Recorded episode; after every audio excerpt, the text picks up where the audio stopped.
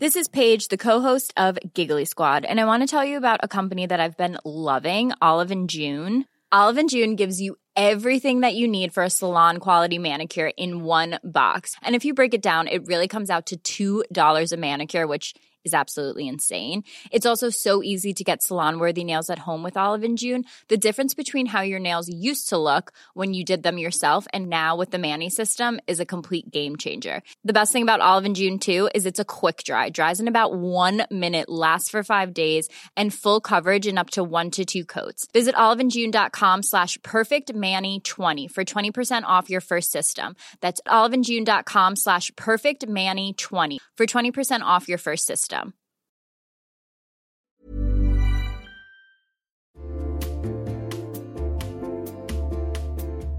Hey everyone, it's Jen, and I have decided this is going to be the summer of uniform dressing. I'm going to have a few pieces on heavy rotation, and I'm telling you right now, they're all going to be linen, and they're all going to be from Quince. I don't know why I'm going so hard on linen right now, but it just feels right. And Quince specializes in timeless pieces made of premium fabric. And the best part is that all the Quince items are priced 50 to 80% less than similar brands. They have premium European linen dresses, blouses, and shorts from $30. I am personally very into the 100% European linen pants. They're cropped and easy. There's even a cute pinstriped version. And when I wear them, I look like I just stepped off a yacht. Do I have a yacht? No. Do I know what yachters wear? No, but that's the vibe. The linen pants come in sizes extra small to 3X, and they're less than $40. Okay, like 10 cents less. They're $39.90. But the quality is excellent, and they wash really well.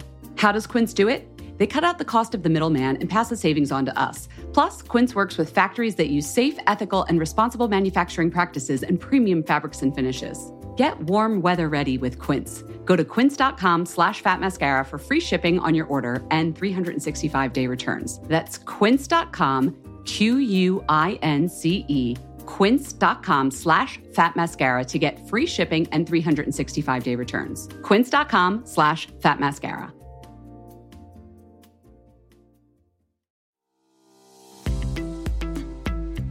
This episode of Fat Mascara is sponsored by BetterHelp. Listen, we all carry around different stressors, big and small. Therapy is a safe space to get those things off your chest. Plus, I can help you develop coping skills that make your life easier. I will give you an example. If you've listened to this podcast for a while, you've probably heard me say it to Jess or to a guest, reframe. Well, I learned that technique from a therapist. Here's an example. Now that I'm a freelance writer and podcaster, I get lonely working from home, and I feel like I'm never going to get to collaborate on projects again. And that's the truth. Reframe, I get to choose which projects I work on, so I'm in control of what I work on, and if I want to collaborate more with others, I don't have to ask anyone's permission. I can just do it. See what I did there? That's reframing. If you've been thinking about starting therapy or are looking for someone to help you process things and give you coping skills, give BetterHelp a try. It's entirely online, designed to be convenient, flexible, and suited to your schedule. Just fill out a brief questionnaire to get matched with a licensed therapist and switch therapists anytime for no additional charge. Get it off your chest with BetterHelp. Visit betterhelp.com/mascara today to get 10% off your first month. That's BetterHelp,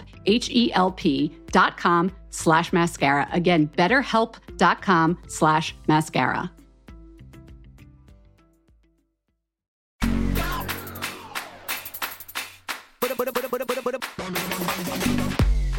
Hello, everyone. It's Jen. Welcome to Fat Mascara. We have such a good interview today. Listen, Jess is not here because she's off traveling, doing a work traveling thing for Harper's Bazaar. Hope you're having fun, Jess. She missed out a little bit because we have an excellent interview. It's Rodrigo Flores-Roux. He's a perfumer at Givaudan, senior perfumer, excuse me. He's been working in the fragrance industry for about 3 decades, and he received his training from ISIPCA in Versailles. Now, I'm going to save us all from me doing French because, you know, that's just going to get butchered. But basically that school, it translates to the International Higher Institute of Perfume, Cosmetics, and Food Aromatics. It's one of the famous perfumery schools in France. He's created hundreds of perfumes for fashion houses like Carolina Herrera, Dolce & Gabbana. He's done celebrity scents. I know he did Holly Berry's, Hilary Duff, lots of indies. including Misfit Arquiste, which won the Indie Fragrance of the Year award in 2021 from the Fragrance Foundation. So I wanted to have him on the podcast because, first of all, I will take any opportunity I can get to talk to a perfumer because they're excellent storytellers. But let me tell you, Rodrigo is the best storyteller. And I know you're going to love what he has to say. But I also wanted to talk to him because I reconnected with him recently. I was at a breakfast for a perfume house called House of Bo. It's a new perfumery line, and he created the fragrances. And he was speaking about how his Mexican heritage influenced the perfumes that he created for that brand. And that's something I wanted to hear more about, but I wasn't going to raise my hand and ask in the middle of the event and get all these questions out. That's why we have a podcast, people. So he was so kind to come on and talk to me. And we'll talk about, you know, his Mexican heritage, those questions I wanted to ask him, along with his training and some of the cool new things he's working on with Givaudan, like using new perfume notes created from upcycled byproducts of the perfume extraction process. I love that. I love when we can get sustainability into the beauty conversation even more. So I hope you enjoy the interview, and here's Rodrigo.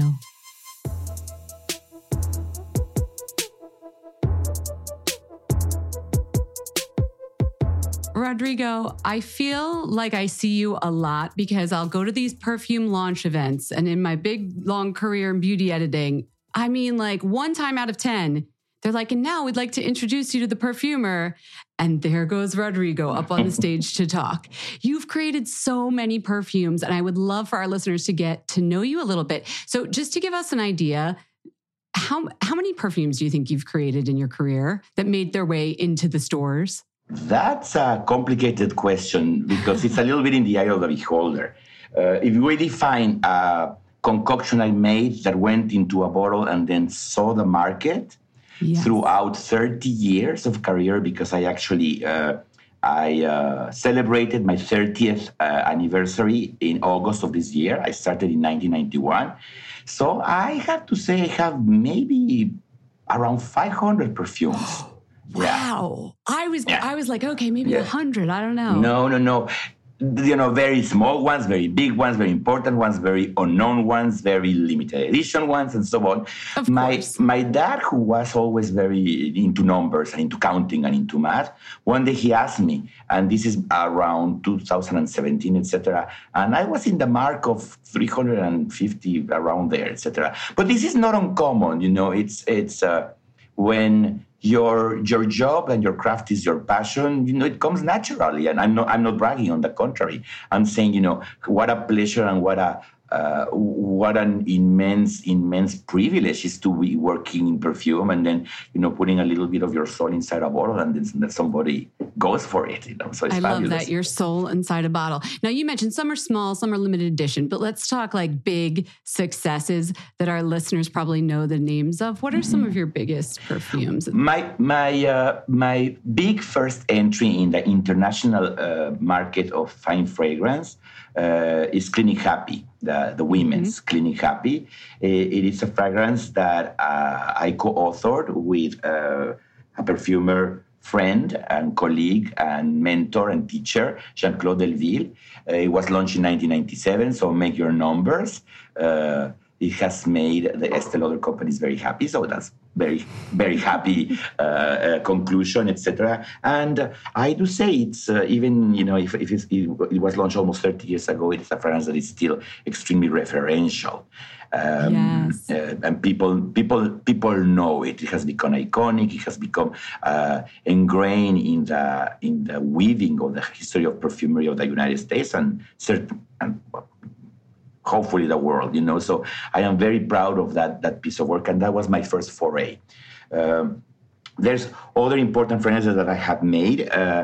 Some of them, the brands are not very comfortable about me mentioning them. So, you know, there is still a little bit of ghostwriting in the world of perfumery, but well, that's the way it is.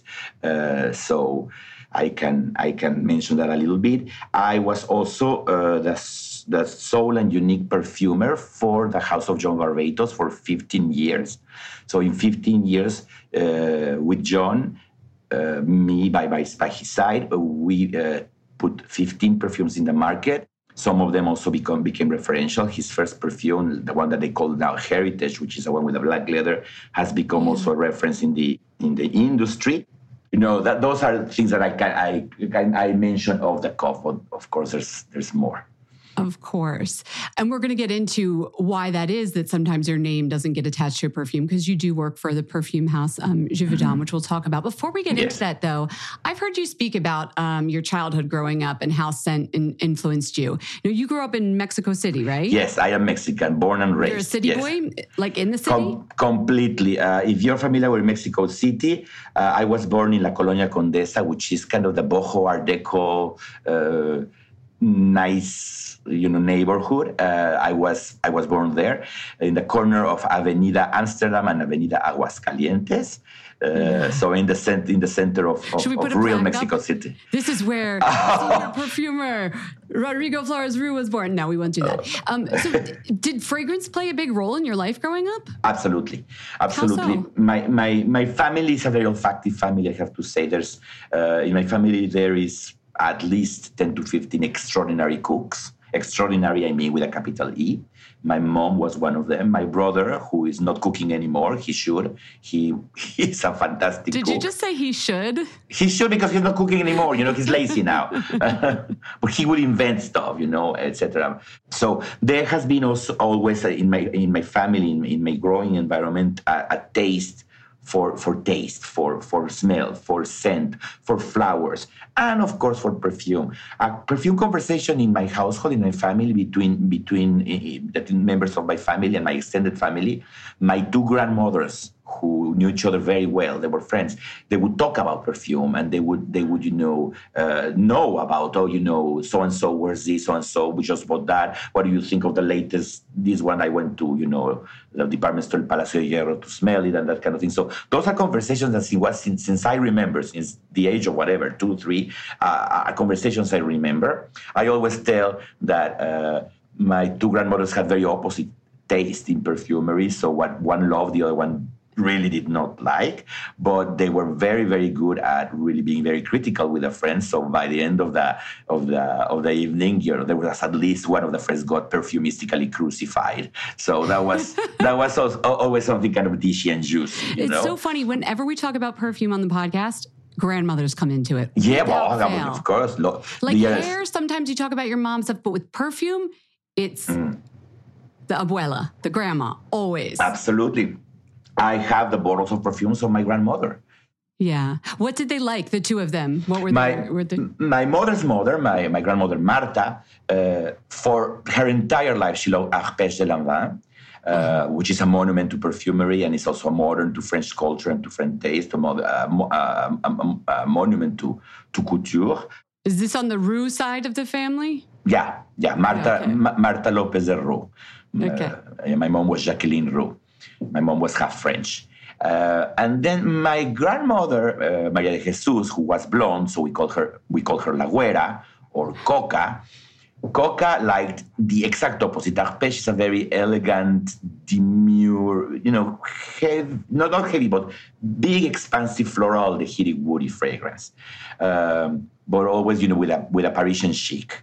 My other grandmom, she liked Nuit de Noël and the Black Narcissus from Caron. They were, heavy, a little bit ominous. She was into Shalimar. And she wore much more perfume in quantity than my grandmother Martha. So you can understand the kind of personalities that we're talking about. However, I would love to be in a room with them. Yeah, they got along very well. One of the younger sisters of my grandma Martha, my aunt Blanca, she also knew a lot about perfume. All of my great aunts knew a lot about perfume. So, now at my 50-something age, I have all of those bottles, that I fantasize and I looked at them like beautiful things in their vanities.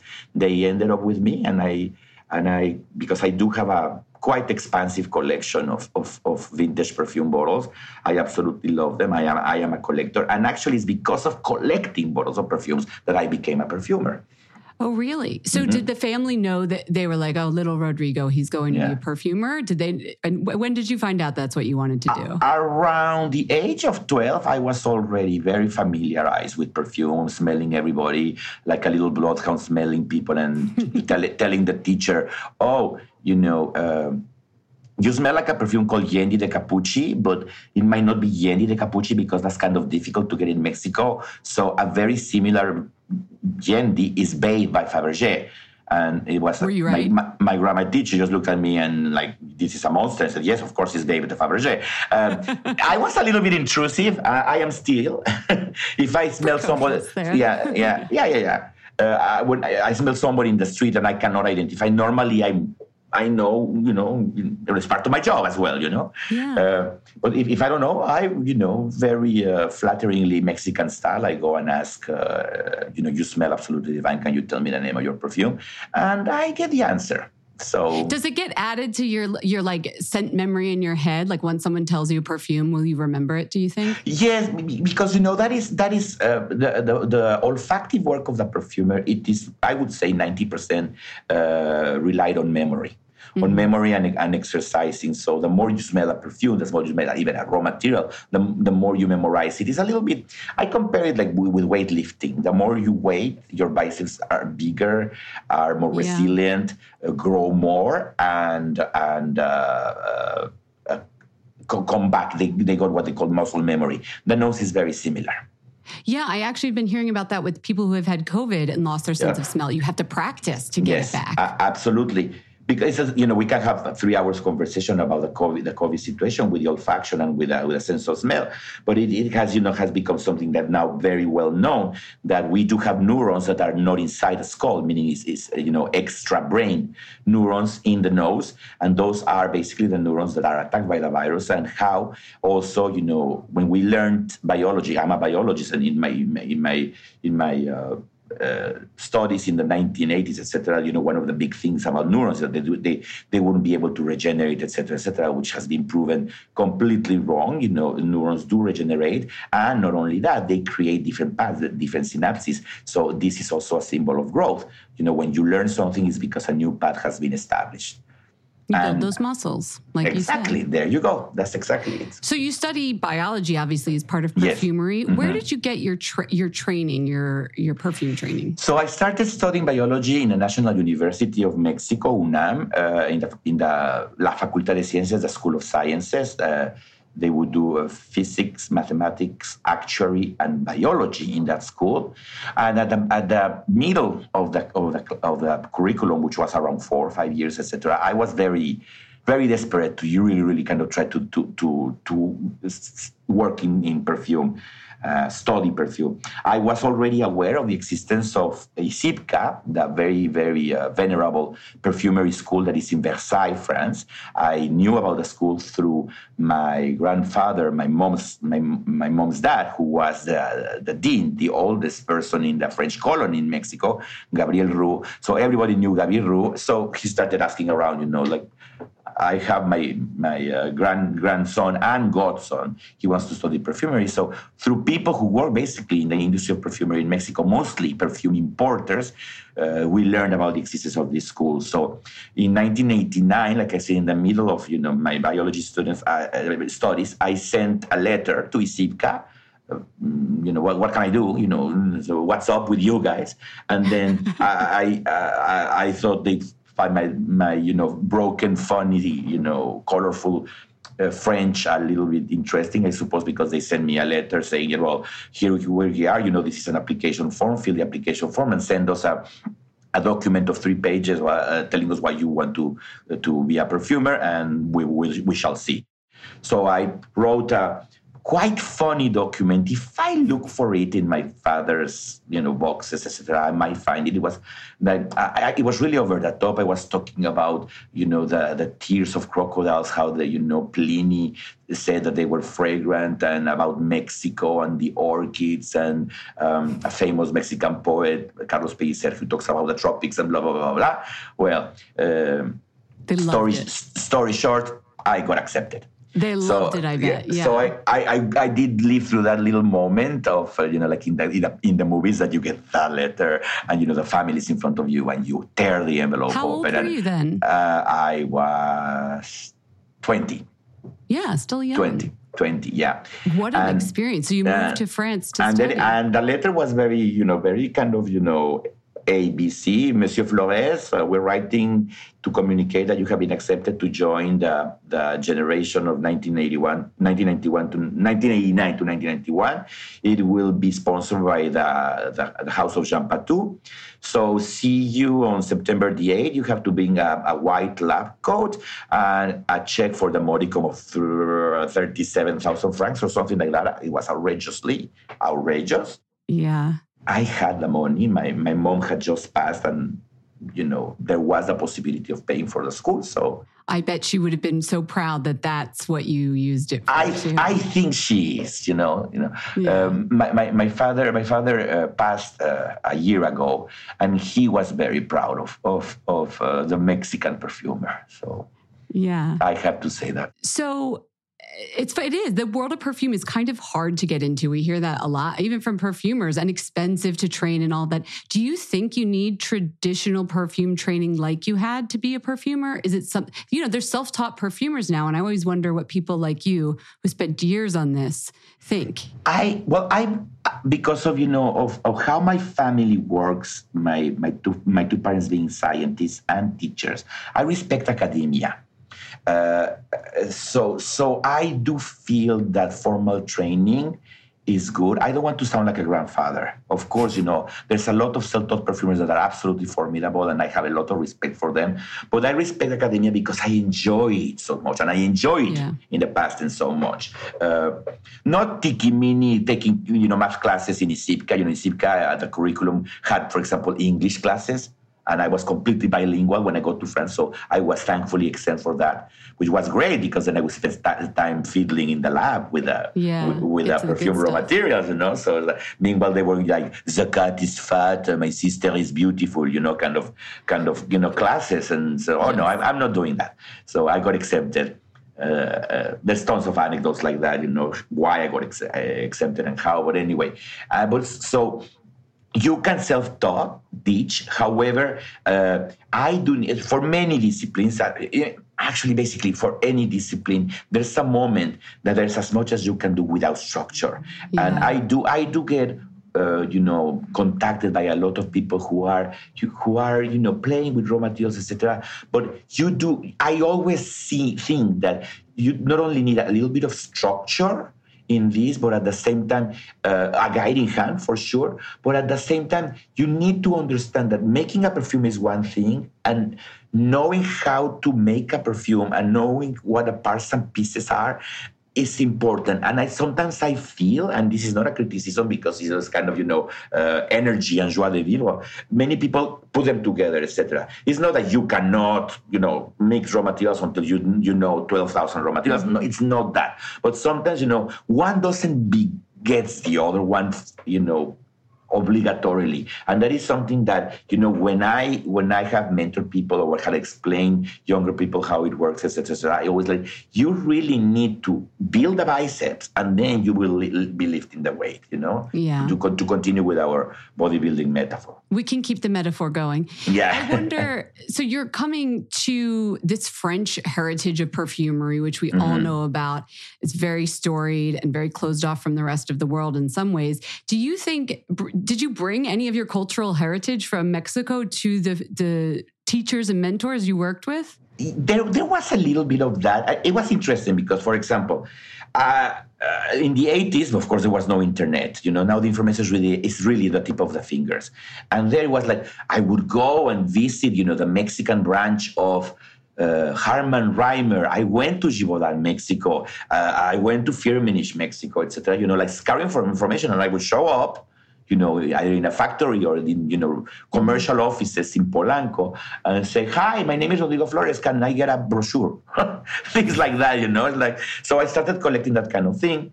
Then fashion magazines were very important. And for me, it was so important to get the issue of the Parisian Vogue in September, because that was the one that had the new launches. That was super exciting because in half of the magazine were perfume ads. It was just fun. Without censorship, the censorship came much later. This is 1980, 1979. I remember the launches of the time. I remember when Opium by Yves Saint Laurent was launched in Mexico, for example. Yeah. I still have the papers and the images that they gave as flyers in El Palacio de Hierro, you know, the venerable department store in Mexico, where they have the exclusive for Yves Saint Laurent. They still do, by the way.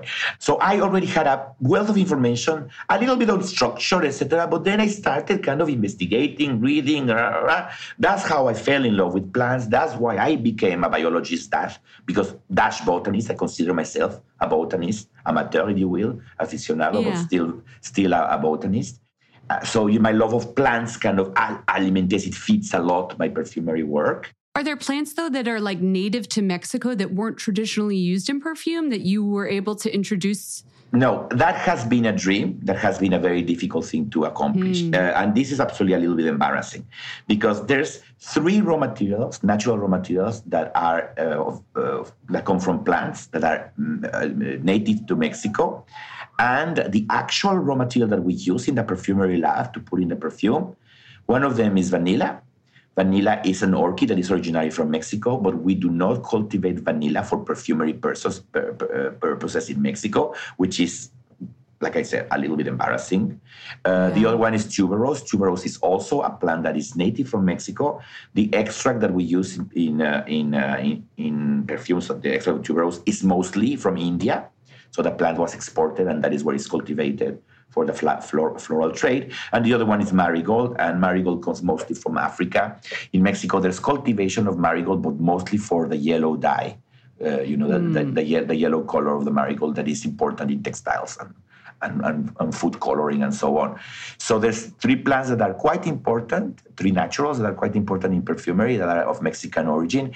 And I have tried unsuccessfully through different channels to establish that. One of my best friends from childhood, he has a PhD in bioresources, etc. And we have really tried to explore the tuberose thing. If anybody hears this, okay, don't steal the idea. It's difficult to accomplish because we do have tuberose fields in Mexico, but it's mostly grown for ornamental purposes. How do you think it smells differently than the tuberose that is usually used? Because I know depending on where it's grown, yes, it affects the scent, right? Definitely. In perfumery, natural raw materials in perfumery, like in many other things, so food stuff, there is something called the terroir. It's like that is definitely something that is absolutely undeniable in this.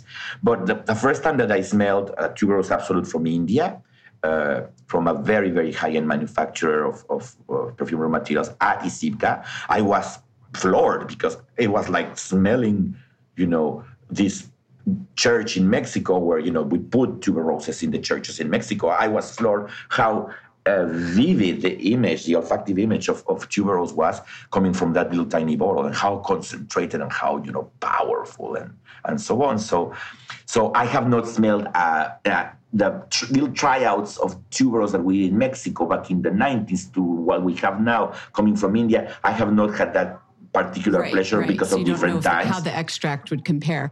I was actually very, very optimistic about it, but we'll see. Maybe somebody listening will be your angel. Floral extracts are really, really challenging because the yield is so low. So, and the process is so expensive that, you really need to have a very big infrastructure in order to this, to wake up in the morning and say, okay, I'm going to become a rose cultivator for the industry of perfumery. First you need a plantation and acres. No, it's fine. Exactly.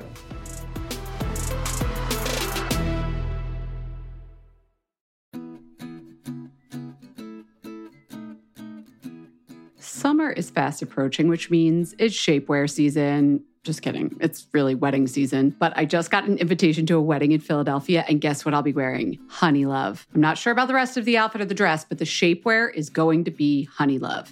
Here's why. Honeylove has revolutionized compression technology so you no longer have to feel like you're suffocating when you're wearing shapewear. Plus, They have lingerie-inspired design details that you'll want to show off, and all their fabrics are breathable to keep you nice and cool, which is perfect for hot days. Let me tell you a story. I remember being at a wedding, this was a few years ago, pre-Honeylove, and I wore a jumpsuit, and I wasn't sure if the bathroom door locked well, but I had to take off the entire jumpsuit and then roll down the shapewear to pee, and I was like holding onto the back of the door at the same time, completely naked in the bathroom, and it took so long, and I caused this whole backup with the bathroom line, and after that, I was like, never again. Until Honeylove came along. Honeylove's Superpower shorts have a 100% cotton gusset, so you don't have to wear underwear underneath. And there's a convenient opening in the underwear area, so you don't have to take off the whole thing to go to the bathroom. It's so easy. Honeylove products make you look good and feel good, whether it's for a wedding, event, an everyday boost of confidence. Honeylove is the perfect plus one. Treat yourself to the best bras and shapewear on the market and save 20% off at honeylove.com/mascara. Use our exclusive link to get 20% off. That's honeylove.com/mascara. After you purchase, they'll ask you where you heard about them. Please support our show and tell them we sent you. Honeylove.com/mascara for 20% off. The summer vibes are just getting started, so shape your life with Honeylove.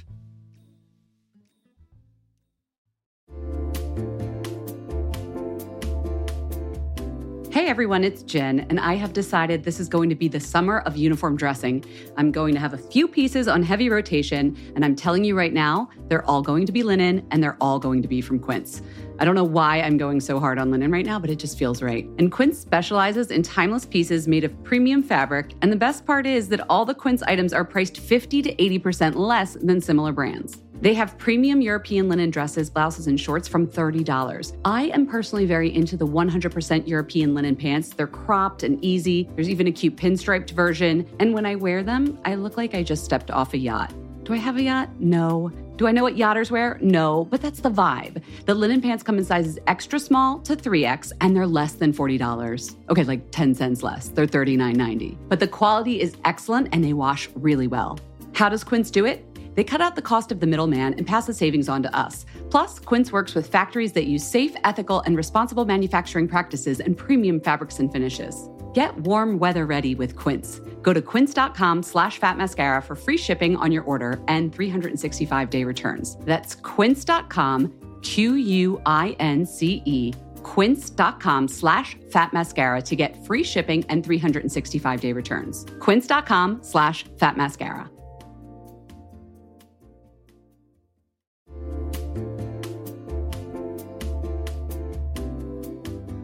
Okay, everyone, I am one of those people who, when it comes to wellness, sorry, but it's got to fit into the pockets of my day. 5 minutes here, 7 minutes there, when I'm like in the kitchen and I'm microwaving something long.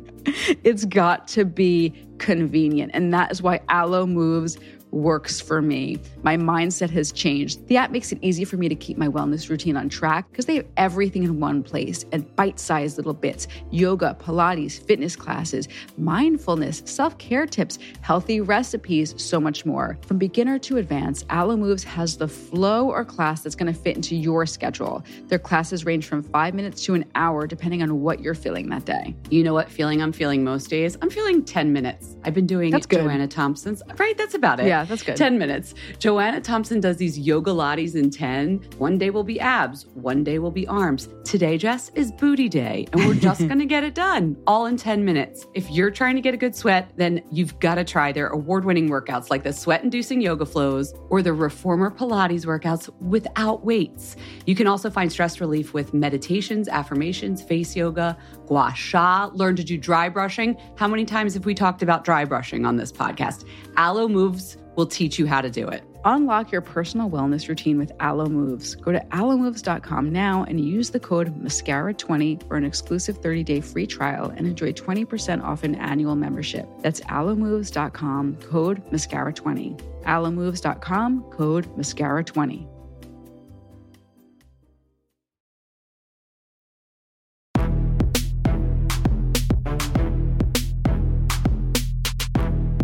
When you mentioned the smelling the tuberose and just transporting to the church, are there other scents that just transport you back to Mexico City that like have a relationship to that place for you? Particularly one that is a world-known smell that for me is not only very emotional and very from my upbringing, but it's also very important in many of the perfumes I have made, which is frankincense. Frankincense, you know, is a raw material that I use a lot. You know, I did not grow very religiously, but I was educated as, you know, I grew up as a Catholic. I am an amateur art lover and a little bit of a art historian. So I do know a lot of the Bible, but it's through my taste of classical art. I know I can tell you every single detail of the ceiling of the Sistine Chapel quite easily. There I'm bragging, by the way. So frankincense takes me back because, again, funny, I mentioned the church for a second time. So the smell, the memory, the olfactive imprint that I had in my head is precisely that smell of frankincense mixed with a very, very voracious scent of the white tuberose flowers. So they go hand in hand. Yep. You also talked about how obviously you need so many flowers to get an extract that you can use in perfumery.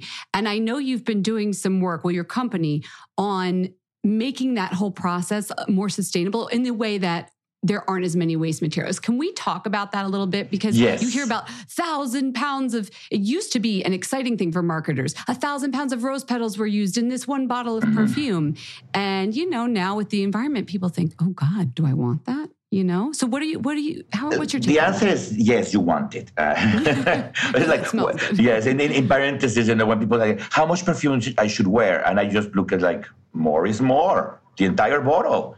Be like the Mexican singer Luis Miguel. For each concert, he would empty one bottle of Van Cleef & Arpels. Really? Yeah. I want to be like Luis Miguel. I mean, really. Your paternal grandmother like that. Abuela Coca. Yeah, let's go. Yeah.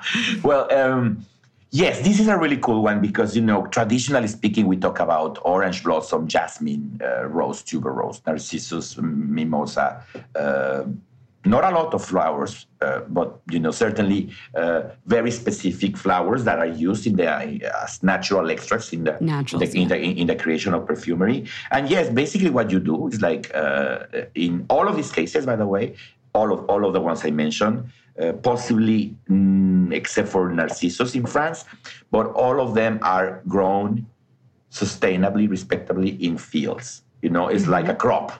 I mean, it's an orange tree grove, you know, and then instead of waiting for the oranges, you know, we just, you know, utilize the flowers. In the case of, particularly in the case of the orange blossom, the favored variety of orange tree that we use in order to extract both essential oil and absolute gives very bitter oranges. So they are not the perfect oranges for alimentation, for food. So that kind of saves us a little bit. But anyway, there's fields. Let's talk about rose.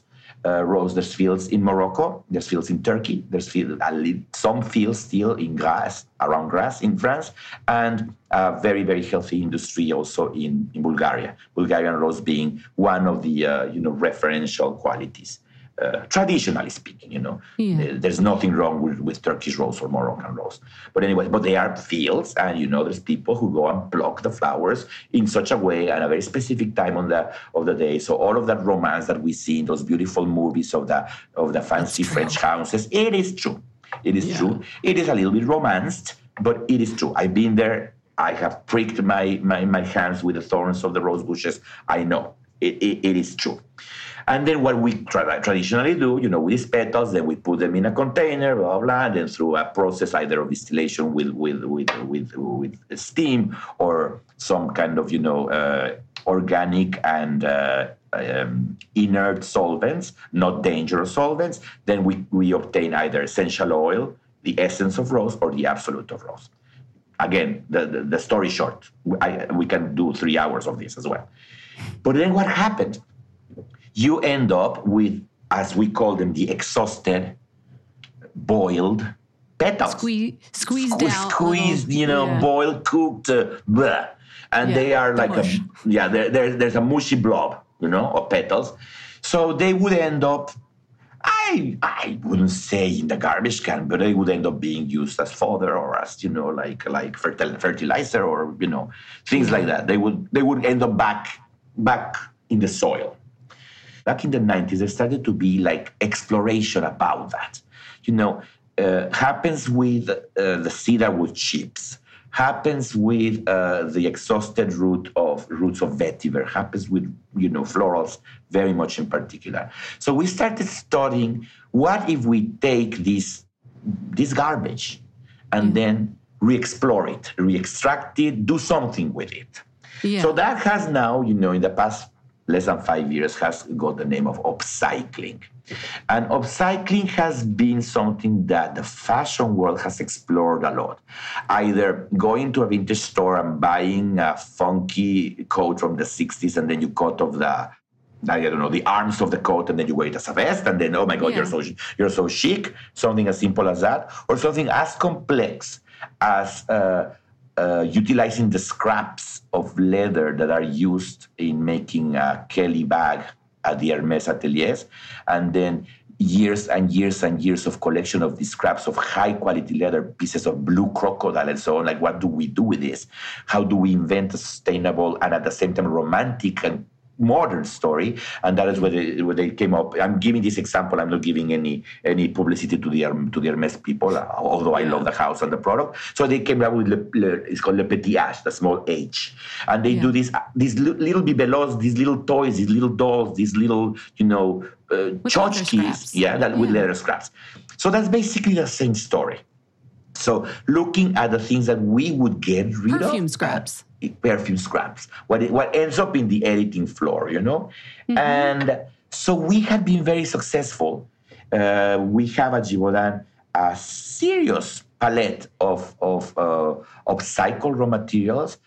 To mention a couple of them, we have. Give me some examples. We have the rose is basically one of the showy ones, but we also have. How does it compare though to the absolute? Oh, it's completely different. Yeah, what does it smell like? Rose. Let's say rose absolute, for example. Rose scraps. Yeah, but the rose absolute traditional one is very rosy smelling with a very very very clear.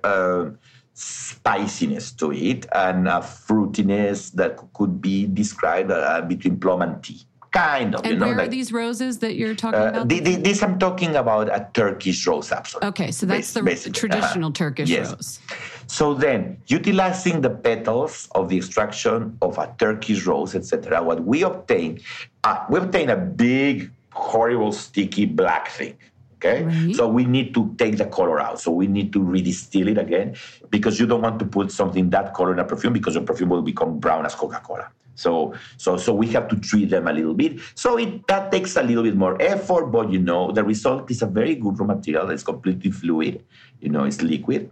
It is only yellow, kind of a medium yellow color. But the smell is very different because it develops more the spiciness. It is devoid of that kind of sweeter fruitiness, but at the same time, it develops a smell that, for me, I find it very seductive of black olives.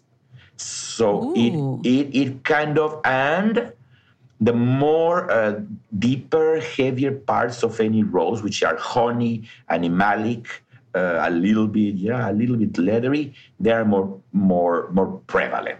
So imagine a rose that is leathery, that, that's utilizing a little bit of imagination. So the application in a floral composition is completely different than you would put, with essential roses from Bulgaria, essential oil from Bulgaria, etc. But it's like you guys got to invent a new... Yeah. No. It's exactly, it's a new color in the palette. It's a new Pantone. We also have a fantastic Moroccan cedar wood. That one smells like a brand pair of boots made by John Lobb. It's just absolutely unbelievable. I love leather, so leathery smells are something that I'm looking for, and that is really really interesting, very sensual and very leathery. And then we have also played with residues and reprocesses with the patchouli leaf. So that those are really... Ooh. Does it also take on, because both of those seem to get a little darker, leatherier, more... That's sort of what happens. Yeah, well, it's like if you think about the four elements, air, fire, water, and earth, etc., you put these through fire. And fire is a non-forgiver, you know. The Greeks talk about it, and, you know, the gods of fire is like, you know, the feminine side is Vesta, who keeps the hearth and keeps the home, and the god of fire, is he creates instruments of war, you know. So yeah, we are working actually with boiled, quasi burnt raw materials, you know, residues of raw materials. I just saw you when at this House of Bo event we talked about, you were able to use one of these upcycled notes, right? The rose, you know, with Bernardo Müller, we made these three very, very fantastic, exquisite perfumes that are also very evocative of Mexico. And in that one, that he wanted to be very spiritual, etc., he really wanted a leathery note and something that would be... you know, different and a little bit kind of head scratching at the beginning. So we use a lot of the we call it the bio absolute or neo absolute of rose. Oh, that's what Givaudan calls these upcycled. Yes, yes, that's, you know, it's just, neo absolute, neo absolute. Neo absolute. Yeah, it's like a neo absolute. It's kind of cute. Neo absolute, more than cute. It's nice. It's giving me Matrix vibes. Yeah, because it is a, you know, it's a very, very. Modern, even postmodern approach, you know, to a traditional perfume element. So it's just wonderful. And that's the House of Bo Espíritu. Is that the fragrance that you said? Okay, that's that one.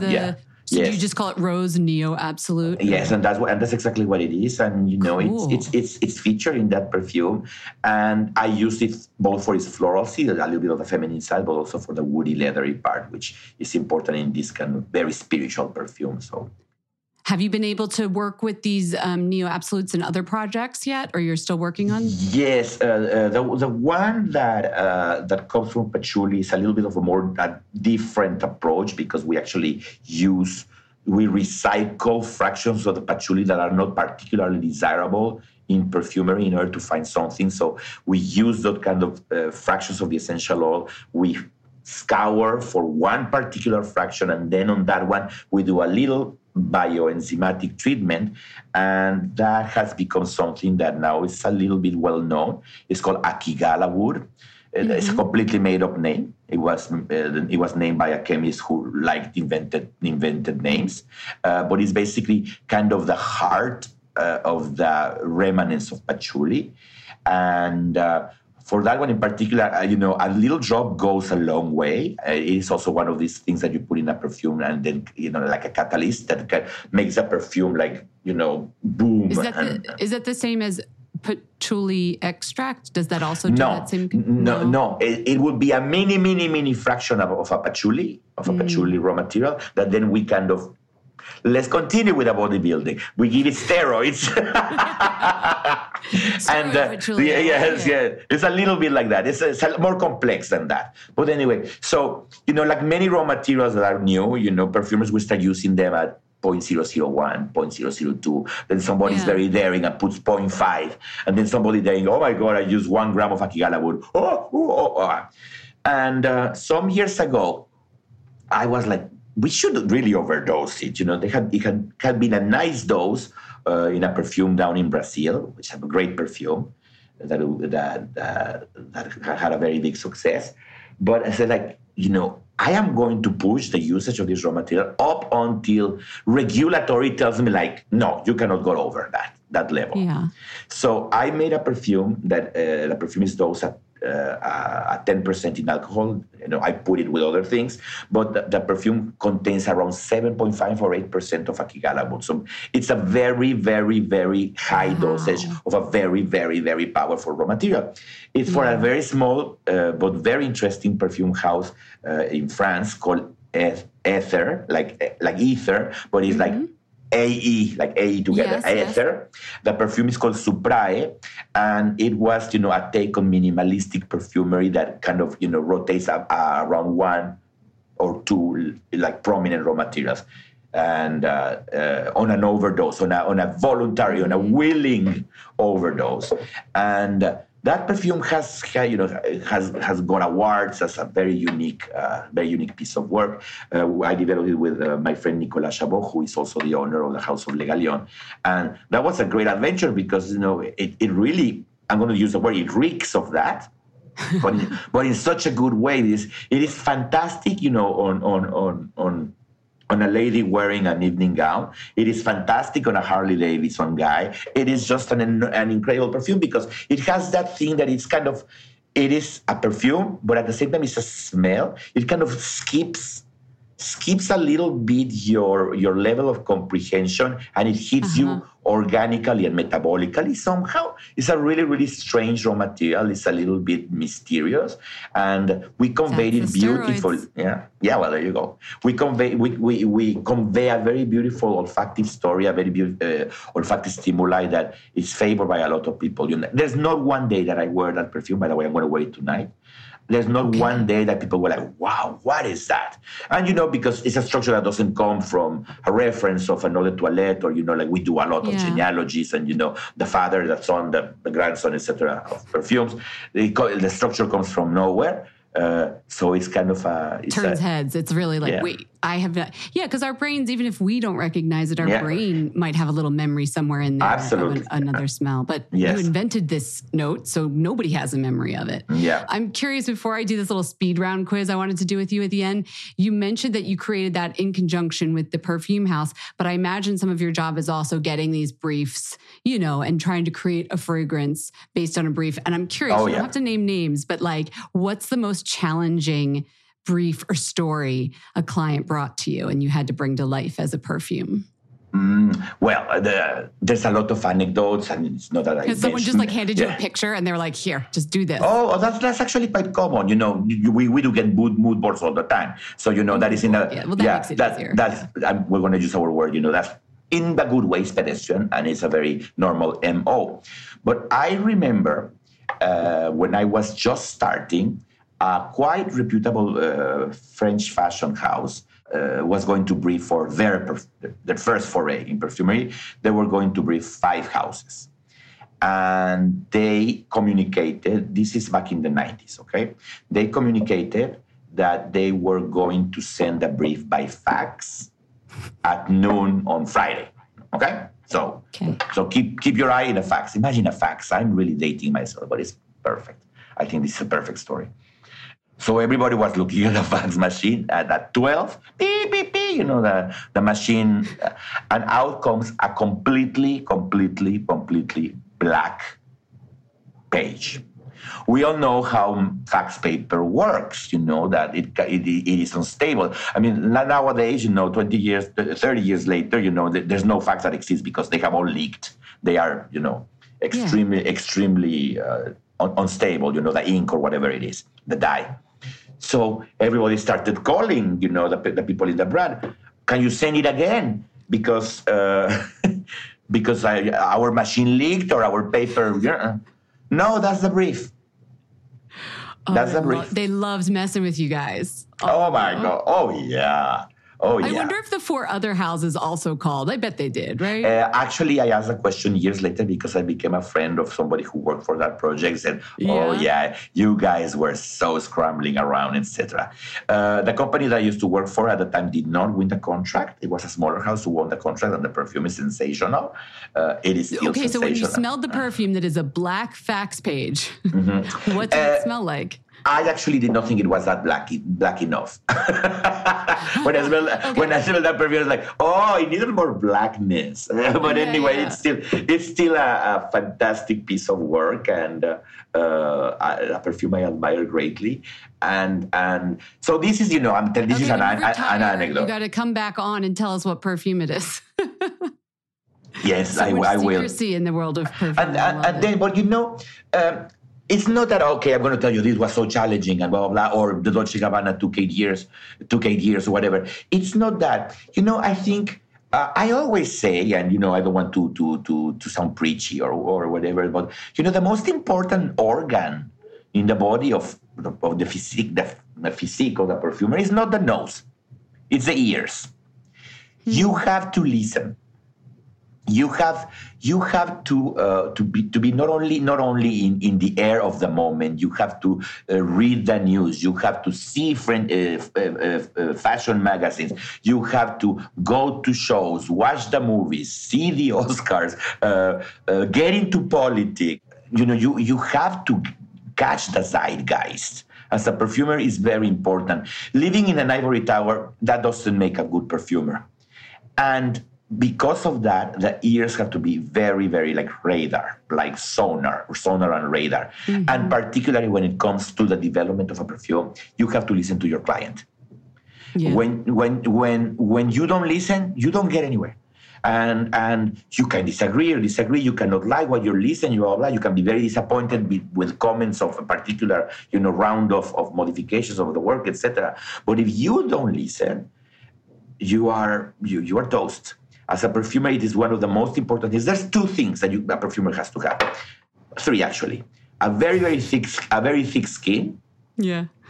A very, very acute sense of hearing for the listening, and patience. Yeah. If you're not patient, change professions, become a quarterback, in the Pittsburgh Steelers. That pays a lot, by the way, but anyway. So, there's other things, that make the composite what a perfumer, this kind of crazy monster that a perfumer is. But for me, those are the most important ones. If you don't know how to wait, you are not going to be a perfumer. This is why I think you have more than 500 scents that have made their way to market, because you're good listeners. The clients must love you. It's crazy when my husband is like, "Oh my God, you're getting so impatient." And no, don't say that to me. You don't tell a perfumer that he's impatient. That's an insult. Well, no. So sometimes at work you're one thing, and then you come home to your people, and you need to be the opposite, because all day long you're being patient with everyone. Yeah, well, that's true. So before I let you go, I have a little speed round. Usually we do the same 5 questions, but I have a perfume specific quiz for you. Go. You ready? Yes. What is the best smelling food to you? Oh, from a family of chefs. Come on. Without a doubt, is Mexican food. It's like, oh, be more specific. You're a perfume. Okay. Best smelling. A very well made, not something that you buy in Whole Foods, but very well made guacamole. It's absolutely unforgettable. And I always mention the smell of freshly baked corn tortillas as one of the references on olfactive imprints. One of the best smells in the world is when you walk by a tortilleria, a tortilla shop in Mexico City, and you hear the creaking of that machine that has a little slide like a toboggan, and the tortillas are coming like balloons, and then they deflate, and then you eat them when they are warm. You just put a little bit of salt, and you are in heaven. Yeah. And it's not only the taste, it's the smell. I'm so hungry. Yeah. Well done. Okay, so speaking of cities, what's the best smelling city you've ever visited? The best smelling city, because I can tell you which ones are one of the worst. Okay, which is the worst? Well, we're gonna do both. One of the worst is definitely where I live, New York City. It's like I absolutely adore this place. This place is my home, my house, my love. It's my energy giver, it's my battery. But man, it smells bad. August in New York is pretty bad. Givaudan is located in the block between 56 and 57 on 6th Avenue. There is a reason why the Givaudan people call 56th Street 50 Stink Street. It is. And as a perfumer, you have to, what corners where to avoid because of the garbage can, because of the summer, because of August, because of a strike of the garbage collectors, whatever it is. And those skyscrapers just funnel it directly in your face. Oh yeah, it's just like, wow, it's tough. Okay, so we're the bad city. What city smells delicious or beautiful? Well, maybe it's a question that is emotional, possibly, but I find that Florence smells very good. Mm-hmm. And I have to think that it's not only because, you're visually enticed to think that the air smells great, but I do think that between being the center of a valley with a quite important river going through the city, and then the stone, the marble, the travertine, the masonry of those palazzi, I think there's some, and I always say, man, Florence smells good. It's just okay. Yeah. And the other one is definitely Seville, but they cheat, you know. They plant orange trees. No, I'm going to take Florence. Yeah. Now, I didn't know you collected perfume bottles, vintage ones too. So what's your favorite perfume bottle, regardless of the scent? So don't think about the juice, just the bottle. Oh, there's so many. There's so many. You know, I want to say, you know, it's a kind of a difficult one to explain, but it's a perfume by Caron from the 1930s called With Pleasure. And it's a bottle designed by Baccarat, actually designed by the designer of Caron, the bottle back designer, Félicie Van Pouilly, but she worked with Baccarat. And it's a barrel. It's a barrel where you would keep wine or port, etc. And then the stopper is kind of the little faucet, the little... How do you say, like a little the key that you twist and then the comes out like a faucet. Yeah, that's perfect. Yeah, like a faucet, but it has another name. And so when you see, exactly, it's a spigot. Exactly, that's the word I was looking.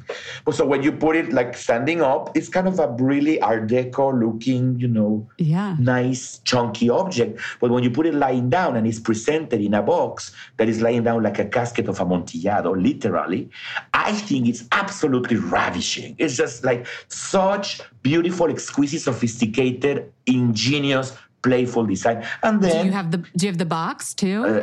No, the box. I have two of them, Baccarat number, etc. One bigger, one small. But the box is very difficult to get. I actually have never seen it in person. This box that looks like a coffer, you know. Oh, if your husband's listening, there's a present idea. Oh, he knows. And then, you know, they took it to the extreme because it was an extremely fruity perfume that used a lot of cognac oil. So it's also this kind of, you know, like, let's call it perfume synesthesia, you know, like the product made the idea that the idea made a product, and it's absolutely ravishing.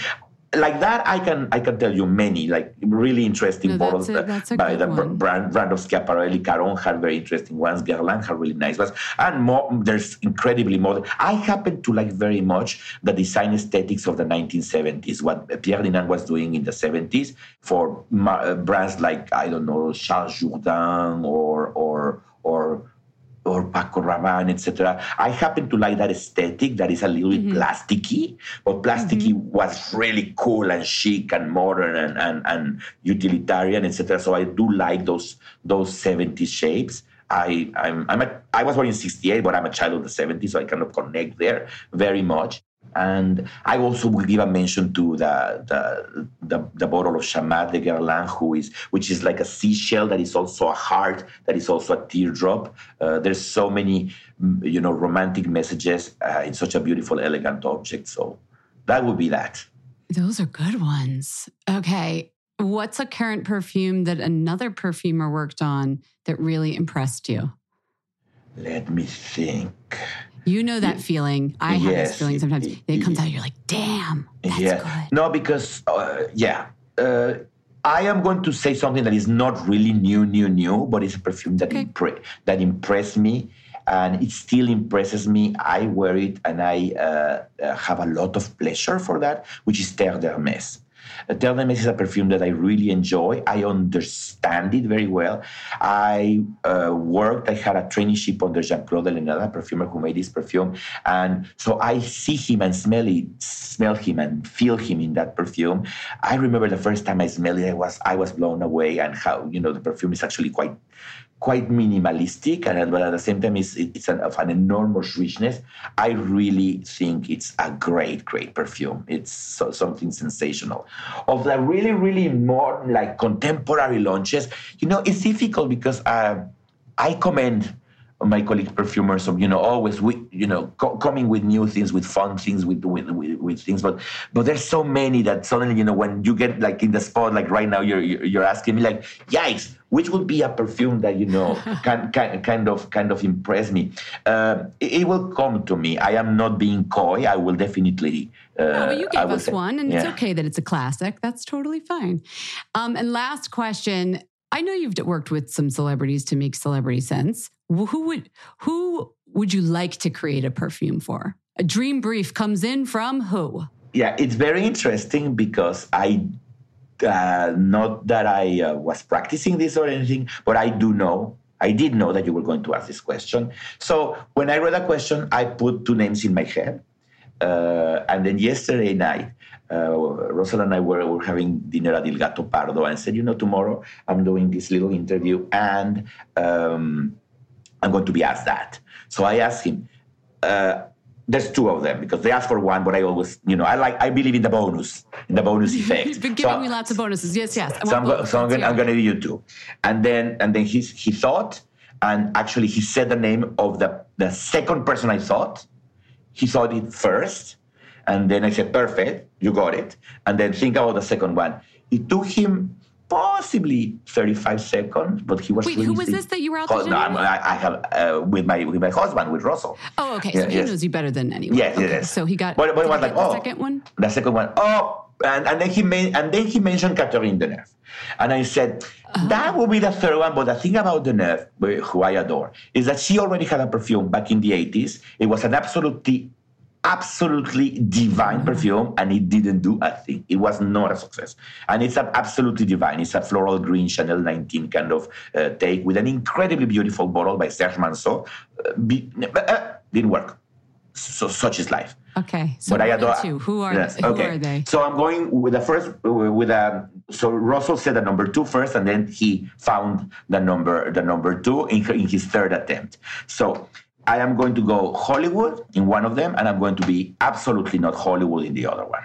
Okay? Hollywood, Henry Cavill, definitely. Oh, okay. No, because I absolutely find him absolutely beautiful as a physically, and he's a very, very decent actor. He is also very good friends with a friend of mine, and she tells me a lot of really endearing stories in a day-to-day basis because she works with him as his stylist. And the stories, I just saw her, she lives in London, I just saw her 3 weeks ago, and it was just wonderful to hear, literally from the horse's mouth, how a young successful actor with a very privileged physique, approaches himself. A privileged physique. To say the least, goodness gracious. But so he lives up to the hype that you had in your head. He's a good guy. He's a good guy, and he's very smart, and he has introspection, and I like that. Perfume is introspection, so I really like that. So it would be like, and my friend kind of has conveyed him the idea. Or the Gabriel. Maybe. And then the other one is a lady. Okay. And it's a lady that I find not only absolutely, astonishing. I also find her, like super, super smart, and at the same time extremely relevant in a moment like this. And it is Michelle Obama. Oh. So it has also been something that I had tried to communicate, but it is definitely Michelle Obama smell. I know. I feel like I could picture the bottle, but I have no idea what's inside. I know which perfume she likes, and I cannot reveal because I was on secrecy about that. It is a little bit of a surprising choice. But to each his own.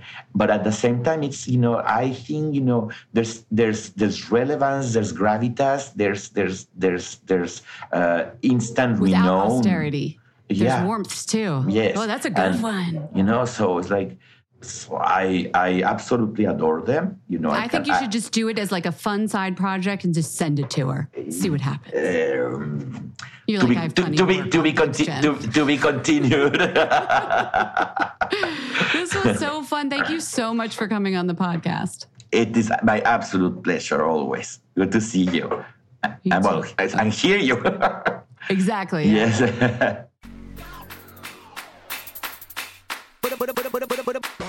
We hope you enjoyed the show. It's your reviews and feedback that help us make the podcast even better.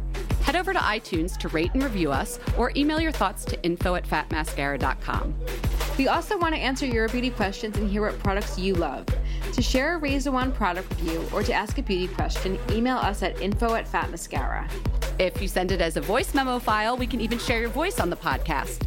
You can also do that by leaving us a voice message. Our phone number in the United States is 646-481-8182. Thanks so much for listening.